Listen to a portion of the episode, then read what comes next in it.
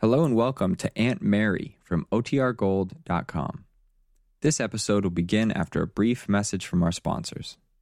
This episode is brought to you by Shopify. Whether you're selling a little or a lot, Shopify helps you do your thing, however you cha-ching. From the launch your online shop stage, all the way to the we just hit a million orders stage. No matter what stage you're in, Shopify's there to help you grow. Sign up for a $1 per month trial period at shopify.com slash special offer, all lowercase. That's shopify.com slash special offer.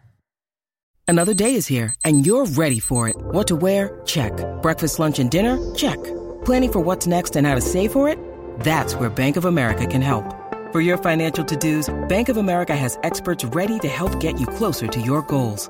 Get started at one of our local financial centers or 24-7 in our mobile banking app. Find a location near you at bankofamerica.com slash talk to us. What would you like the power to do? Mobile banking requires downloading the app and is only available for select devices. Message and data rates may apply. Bank of America and a member FDIC. When you need mealtime inspiration, it's worth shopping Kroger, where you'll find over 30,000 mouth-watering choices that excite your inner foodie. And no matter what tasty choice you make, you'll enjoy our everyday low prices, plus extra ways to save, like digital coupons worth over $600 each week. You can also save up to $1 off per gallon at the pump with fuel points. More savings and more inspiring flavors make shopping Kroger worth it every time. Kroger, fresh for everyone. Fuel restrictions apply. Now for our story. It was after supper at Aunt Mary Lane's farm in Wakefield. The days were growing shorter now, and the lamps in the warm, cozy living room were already lit. Aunt Mary was writing at the desk, and the room was still except for the sound of her pen scratching on the paper, and an occasional ripple as Lefty Larkin turned a page of the farm journal he was reading, where he sat in an easy chair smoking his pipe.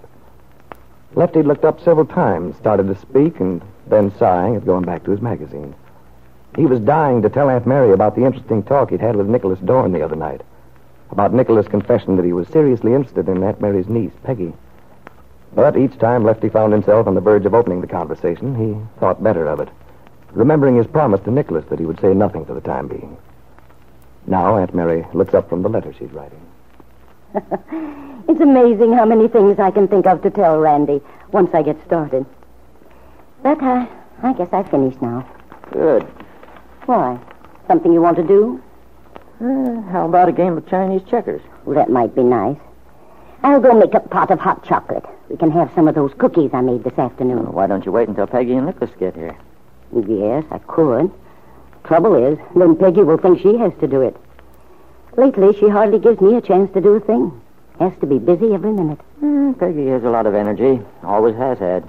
But lately, I have the feeling she doesn't quite know what to do with herself. But she's trying desperately to fill every minute of her time. Well, as long as she's not idle. But just being busy isn't enough for her. She needs to have her mind occupied, too. Uh, I'm rather worried about it, Lefty. About what Peggy will do with herself this fall and winter. Have you talked to her about it? No. I haven't wanted to press her. I wanted her to have time to get on her feet again. After all that trouble in Chicago last year. And then this Bill Meade thing. Well, Aunt Mary, I, I'm not sure what you're driving at. What do you think Peggy should do? Well, I'm not quite sure, Lefty. But I do think she ought to be occupied with something constructive.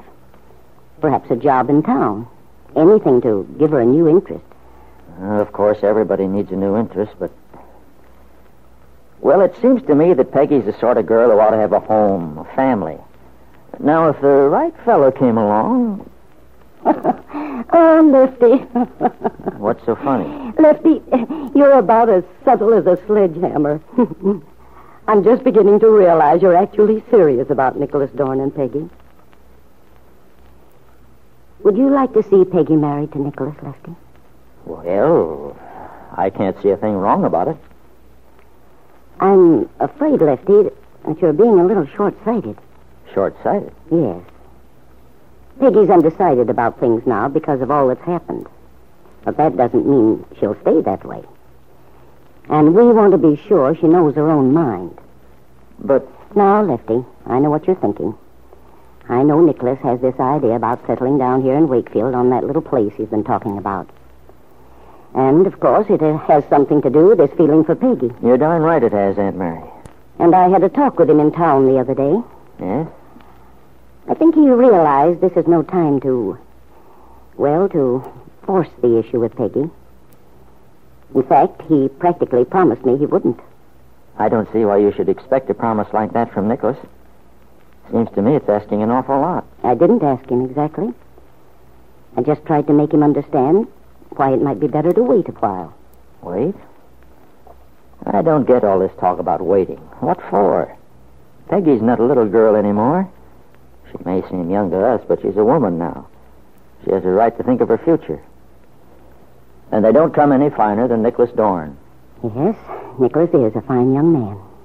Then why not let things take their natural course? I'm not going to interfere. But after all, Lefty, it's only natural that I want to help Peggy. Guide her. Try to keep her from doing something which might make her unhappy. Oh, sure, I realize that. But the thing is, I, I think you're prejudiced, Aunt Mary. You always have been. Well, I always tried to be fair. Oh, I know you have. But you've always had this bee in your bonnet about Bill Meade. Heaven only knows why. Lefty, on the other hand, you've always gone to the other extreme where Bill is concerned. And why shouldn't I? Bill Meade and the Calverts have messed up Peggy's life. For a while, the poor kid didn't know what she was doing half the time. And now that it's all died down, a dead issue. Maybe it's a dead issue, Lefty. We can't be entirely sure. Not yet. That's why. Now, who do you. I'll go. No, never mind. I'm right here. Why, David Bowman. Come in, David. Hello, Aunt Mary. Hi there, Dave. Glad to see you. Hello, Lefty. Well, I thought I'd drop in and see how things are going out here. Everything is just fine. Good. Well, you're certainly looking well. That's a, it's a nice dress, Mary. Uh, what color would you call it? Uh, purple? Why, thank you, David. Oh, they have some fancy name for this color, I believe. But as far as I'm concerned, it's plum color. Oh. Always has been. Uh, whatever it is, it certainly becomes you. Well, how about me, David? Don't I come in for any of this guff you're handing out? Now, this shirt I'm wearing is known as Tattletale Gray. You like it? Oh, Lefty. don't pay any attention to him, David. well, don't worry, I won't. Sit down, David. Yeah. Isn't uh, Peggy home? I, I was hoping I'd see her. She's out with Nicholas Dorn. He ought to be back pretty soon. Dorn? Oh, yes, yes. I've met the boy. He's been into the bank a couple of times. I I understand he's interested in settling down around here, buying some property. Yeah, looks as though he'll stay for a while. I was just telling Aunt Mary, I think it's a fine idea. Yes. Doesn't hurt to have some new blood in the community. I imagine we'll be getting quite a few of the young men back from overseas, too, coming home from the army. Well, be a good thing for me. We've been short-handed for some time. How is it down at the bank? Pretty busy? Well, it has been. But it'll ease up now that I can enlarge the staff here and there. Uh, did I tell you I've got a new project started up? No. Yes.